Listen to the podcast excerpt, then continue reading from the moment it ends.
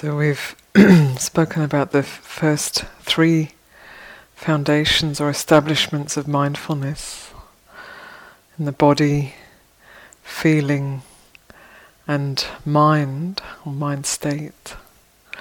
And the fourth foundation is uh, mind objects or dhammas. So in different uh, scriptures there are different lists of these dhammas, different, uh, different things find their way into um, contemporary, well, let's say, uh, teachings that were written down at the same time, early teachings. And in the, the Pali Canon that we're most used to using, there's quite a long list of dhammas, which can be a little mind-boggling. It's like a whole huge, enormous field of attention in itself. Uh, but if you compare the three, uh, the Pali script, the Pali um, teaching on Satipatthana, and two contemporary Chinese teachings written down at the same time, there are there are two groups of dhammas or phenomena that come in all three teachings. And when you put those two together, Uh, they have the, a very immediate and practical use. So I'm not going to go into all of the whole list of dhammas which are listed in the Pali Canon, but just take out these two groups. So we've spoken already a fair bit about their, their five hindrances, and you've probably had a fair bit of time to get to know them in your own mind. So there's uh, sensual desire, ill will, restlessness, sloth and torpor, and doubt. So these are the, the they hinder us, they, they kind of pull us in the wrong direction. When we are, you know, wishing to awaken. And then there are the awakening factors, so there are those qualities that lead to awakening, support awakening. And I'm going to list them, and don't worry if you don't remember them. I first heard these this list when I was about twenty-three, something like that, before I was a nun, and it took me a really long time before I could could remember them and apply them, because there was this idea that uh, well, there are awakening factors, there are enlightenment factors, and I'm so far from that, so I won't even try and remember those because I'm nowhere near awakening. But uh, they're actually very, very simple and applicable. And I'm going to do my best to um, show you a way that you can, once you notice the a hindrance that's present, how you can use that hindrance or that awareness of that hindrance to transform into the path of awakening. It's a beautiful and simple practice. And it's not conceptual, it just involves noticing and uh, putting the right application, the right response to what you find. So the awakening factors, first one is mindfulness, sati, which uh, I think everyone is familiar with. And the second is Dhammavicaya, which means investigation of states, investigating what's going on. So it's both both investigating and using dis- discernment. So what's going on and what's the best thing to do with it. It's the second awakening factor. And the third is virya, energy.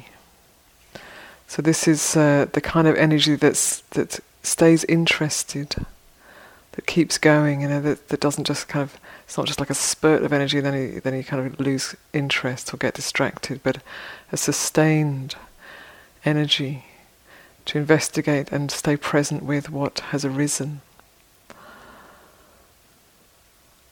And the the fourth, where am I on the fourth? Yes. The fourth factor is Uh, joy, piti. So So this isn't something, we can't make that happen. The, for those first three, we can remember to apply attention, mindfulness, sati, awareness. We can be curious and investigate and use our wisdom. And we can keep that going, we can keep that, put energy behind that, the right kind of energy. Those are all, um, we can do that. Those are all aspects of what we can actually apply with our own mind and intention. And then uh, the the others kind of, if we if we apply those first three, the others kind of come along. So joy is what opens up when we uh, when we bring attention to one of the hindrances. Say, for example, uh, sleepiness and dullness. Difficult one. It's very seductive. It seems like it's okay, and we might even be, you know, it can even be like we think we're awake, we're sitting kind of like this, so semi-conscious. Mm, yeah, practicing equanimity. Mm. But really, what's happening is uh, sleepiness and dullness has taken over. So, so first of all, we need to we need to bring mindfulness and know, oh, you know, maybe if my posture's like this, and maybe I'm actually not very awake. So, oh, okay. And so then we kind of shift the posture. Maybe open our eyes. And start to investigate. What does it feel like? What does sleepiness and dullness feel like? My eyes are really heavy. Mind's dull. There's not much motivation. I can't really feel my body. It feels kind of heavy. So, so that's like investigating what is the quality of sleepiness and dullness. So this isn't, um, oh, I really shouldn't be sleepy. Oh, I'm a really bad meditator. I'm useless. That's that's not uh, an enlightenment factor.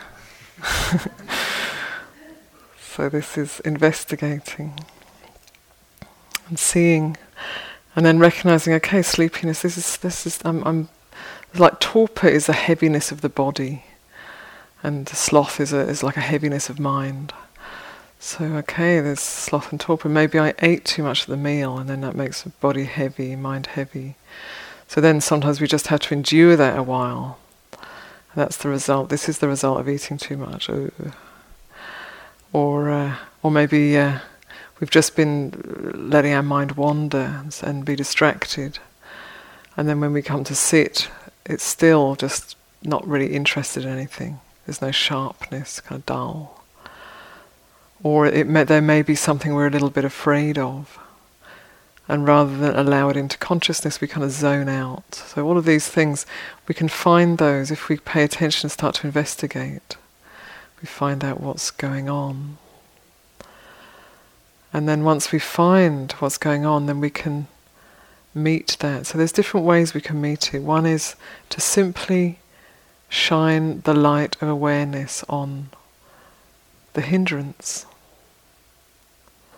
So shining the light of awareness on sleepiness and dullness is a little bit difficult with that one because it is very seductive. But we can do that. We can say, knowing sleepiness and dullness, open my eyes, take some deep breaths, put effort into my posture. And then you can still keep on checking in. Well, where is it? Okay, I feel it in my legs. Legs are really heavy. There's still a really kind of strong tendency for my eyelids to drop. You know, those kind of things. So, you, so you're investigating, you're knowing the quality of sleepiness and dullness, or any of those five hindrances that might arise. And um, as I think it was mentioned in one of the talks, one of the, one of the very effective antidotes to sleepiness and dullness, it's our good old friend, contemplation of death. So with the in-breath, the in-breath bringing life energy and a certain brightness, we contemplate, this could be my last breath. And it could. So if this is my last breath, what do I want to do? Do I want to be kind of half out of it? sitting in a meditation hall? Or do I want to be awake, know know what's going on, sharp, clear? And just that uh, that recollect, that reflection can be really sharpening. So I had a lot of difficulty with sloth and torpor for a long time, and and it was this uh, when I heard that that re- reflection, suddenly shoo, things sharpened up, and I realised that for a long time I was playing out a story in my mind of, of, of, of, of a difficult future, a difficult future that was a bit scary, that I couldn't quite deal with. So to be present was very difficult, because always in the back of my mind there was like, oh gosh, and then this, and then that, and then oh, that's all too much. And it wasn't conscious, but that's that was going on for a long time. And then when this, this um, teaching on recollection of death with the in-breath came, it was like, ah, suddenly I saw that paradigm of creating a sense of self in the future in a difficult situation that's that where I'm out of my depth and it's all too much, and then zonk out. So coming back to, well, maybe there isn't, you know, the last breath. Don't have to worry about the future. Just have to be here right now, you know. And uh, and suddenly the mind's kind of sharp and, and, and bright, and it's and it's great, and there's energy. So and then joy arises. So this is a these are two ways that we can we can work with sleepiness and dullness, for example. Um, either just being aware and investigating, and bringing energy to that investigation, or bringing in an antidote. And uh, I should really did go do this in order. I'm sort of wandering a little bit now. Um, but just how how the actual awakening factors are applied to the hindrances, and they can be applied to all, all of them in a similar way. So in that case, there's the hindrance, there's mindfulness, there's investigation, and that investigation reveals something. And there's energy to keep on hanging in there and, and looking and staying with it until that kind of clarity comes. And with the clarity there comes joy. And then that joy is with us for a while, because it's like, whew, what a relief that uh, I'm not stuck, you know, under in that hindrance anymore. And and then that, so there's the joy, and then staying with the joy because it's pleasant. Staying with the joy, the mind starts to to settle. So the the next of the enlightenment awakening factors is is pasadi, or tranquility. So if we when we have joy, there's like an opening, a relaxing, and it's kind of a little bit bubbly. Then we can stay with that. It's a wholesome state. We stay with that and breathe with that, and the the hindrance has already fallen away, and there's There can be a, a kind of a, a softening and a, a peacefulness that just naturally comes when we allow that joy to stay present, stay conscious. And in that uh, peacefulness, then the mind collects. So it's uh, samadhi, which is often translated as concentration. I think it's more useful to call it collectedness. So it's a coming together, where the mind comes together. So the, the, there's a collectedness of mind. And then um, upeka, or equanimity, or equipoise, balance. So uh, if we pay...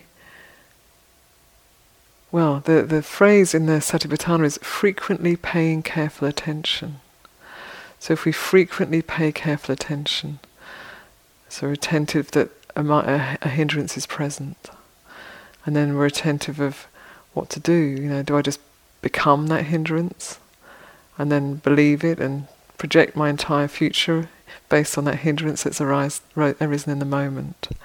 Or do I bring in the awakening factors, mindfulness, investigation, energy?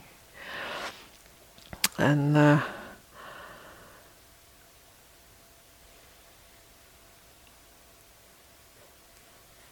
So these these factors are, you know, when they're when they're cult when they're fully cultivated and realized, they are the qualities of the awakened mind. And when they're when we're still working at it, they're like little buds, just like you see on the trees out here, little buds of awakening, with great potential. And so we're not looking at the trees saying, "Oh, come on, I want you to be in full bloom," but we're seeing like, ah, oh, there's that potential that each of us have for awakening. So we want to take care of those buds, put, put a little light on them, light of awareness on those buds of awakening.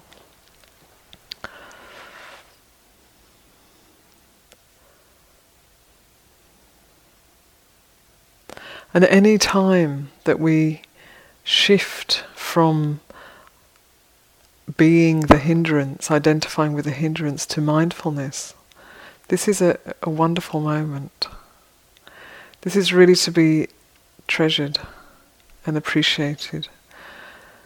Um, I think it's very frequently that we'll, the hindrance is present, then we, we recognize it's a hindrance, and then we immediately go into the next hindrance, criticizing, judging, feeling hopeless. So this is not going to get us anywhere other than more entrenched. But that simple act of mindfulness, curiosity, takes a certain um, distance of, you know, not, like not being too identified, to, to have that curiosity. And just kind of moving into it, like, oh, what is this? What's going on? And uh, watching how that transformation happens from pulling you off the path to bringing you back onto the path, because that, that's how it works. So I think we have, uh, I think we've we've have list, listed the the different say antidotes, but I'll just do them again. So awareness is always, you know, mindfulness, sati is always the right thing to do. And then we can, if we need to, if we can just hold it in awareness, that's great, and follow through those first three steps of the awakening factors, that's great. And if we can't, if there's not, if there's, if it's too much, if, there's, if, there's, if that's not the right response, then with sensual desire, to bring in the reflections on the body, so reflections on um, the unbeautiful aspects of the body, skin, flesh, bones, so on. Um, and also, if, uh, okay, I'll keep going. And with uh, ill will, it's very helpful to to bring in the elements. Takes the personal out of it all. You know, four elements here, four elements there. Where's the conflict? Um, I just mentioned about sloth and torpor, restlessness and agitation.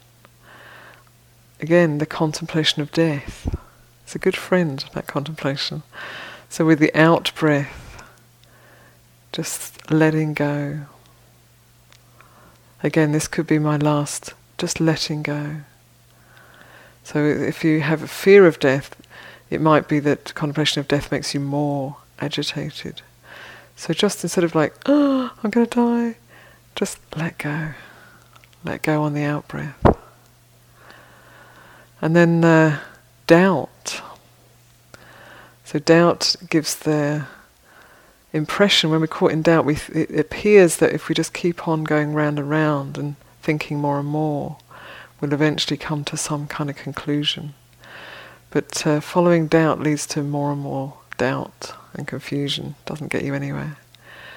So wise investigation, coming back to those first two factors, mindfulness and investigation, with discernment. Not just curious, but curious and, and what's the best thing to do here, what should I do? And the the way we can use discernment is to see, is this going to lead me in the direction, in the right direction? Does this lead me further on the path, or does this pull me away from the path of awakening? Simple as that. It's always about, is this, the, the usually the Buddha speaks about wholesome or unwholesome. Is this wholesome, leading leading in the right direction, or is this unwholesome, leading to getting more and more entrenched? So if there's doubt, to bring mindfulness and, and curiosity, investigation, and look at, well, what's, you know, weigh it up. Okay, I could do this, could do that, could do that. So which one leads to freedom? Which one leads to greater freedom? Which one leads to greater entrenchment and suffering? And when you see that, there's kind of no, you know, there's nothing in it really, it's clear. It's clear what to do. And then maybe we doubt ourselves. We doubt whether we can do it. So this, uh, you know, I'm also familiar with that uh, thought. And, um, you know, that, but that's, again, it's like me as a person in time trying to get somewhere. Whereas the, the awakening factors are here, they're immediate. It's sati. Sati, awareness, is awareness here and now, it's with this. So the awakening factors aren't something that we, we do sometime in the future to get somewhere. They're, they're right here. They're to be applied right here and now. Then that, you know, instead of having to think about, but can I or can't I, you find it's actually happening. It's happening right now. The, the mind is being guided towards the wholesome, towards awakening right now. And maybe the, the tendencies are strong and they keep coming back again and again. But then we keep training the mind to come back to the awakening factors again and again. And gradually that that, uh, that those rivers of of habit and tendency change course.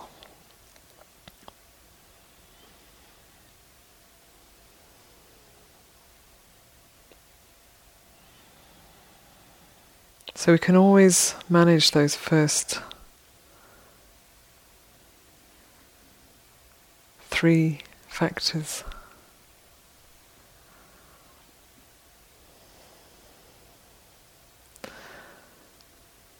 And to think of them as factors of awakening, you know, because we can say, oh, I'm being mindful, mindfully walking, mindfully eating, and we have this kind of little running commentary going on, I'm being mindful. Mm-hmm. But this is like precious, you know, right here and now. There is presence, there is awareness, there is mindfulness. And then, and what is going on here and now? Where's the uh, identity? Is there an identification with the states that are arising, the feelings, the body? Or is there a sense of curiosity and interest? And if there is identification, to take curiosity and interest in that. It's basically kind of whatever arises, you can apply those awakening factors. And they do, in the moment, lead to an opening and a, and a certain freedom. So we, we're, um, we're nourishing those buds of awakening, we're warming them with the sun of our attention. And gradually, gradually, we start to notice the difference in our lives. So let's uh, meditate for a little while and we can apply those. And if there are no hindrance, hindrances present, then one can bring mindfulness to that. Mindfulness to peaceful mind. So the, the Buddha... There's a, the Buddha says that if we, if our mind is, mm, let's see, what word did he use? I think it's yeah, clarity. So if there, if there's clarity of mind, if the mind is clear, but we don't pay wise attention to that clarity of mind, then the mind will become confused. And if the mind is confused and we pay mindful attention to the confused mind, it becomes clear. So if we if we already if there's already clarity, but we don't, you know, if there's already clarity and we and we we're mindful of that clarity, it gets brighter, it gets clearer and stronger. But if there's clarity and we don't really care, we don't really value it, it just turns into confusion. And then if there's confusion or any, any of those hindrances, and we bring clear attention to those, they become, the mind becomes clear. And if we don't bring clear attention, the mind becomes more confused. So it's really all about our attention, the quality and the direction of our attention. So whether the mind is clear or confused, it's all good, as long as we're bringing clear attention to what's going on. Because none of it's fixed. None of it's who and what we are. So let's sit.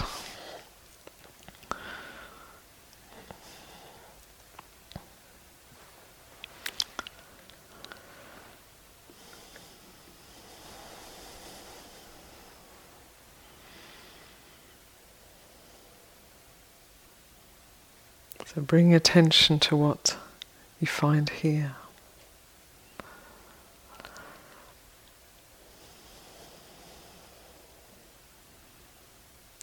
If there's doubt, just recognizing doubt as doubt.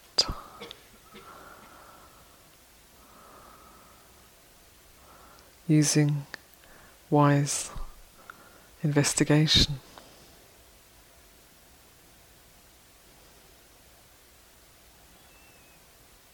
If there's peacefulness and clarity, staying with it, not being afraid of it. Whatever you find, use those awakening factors.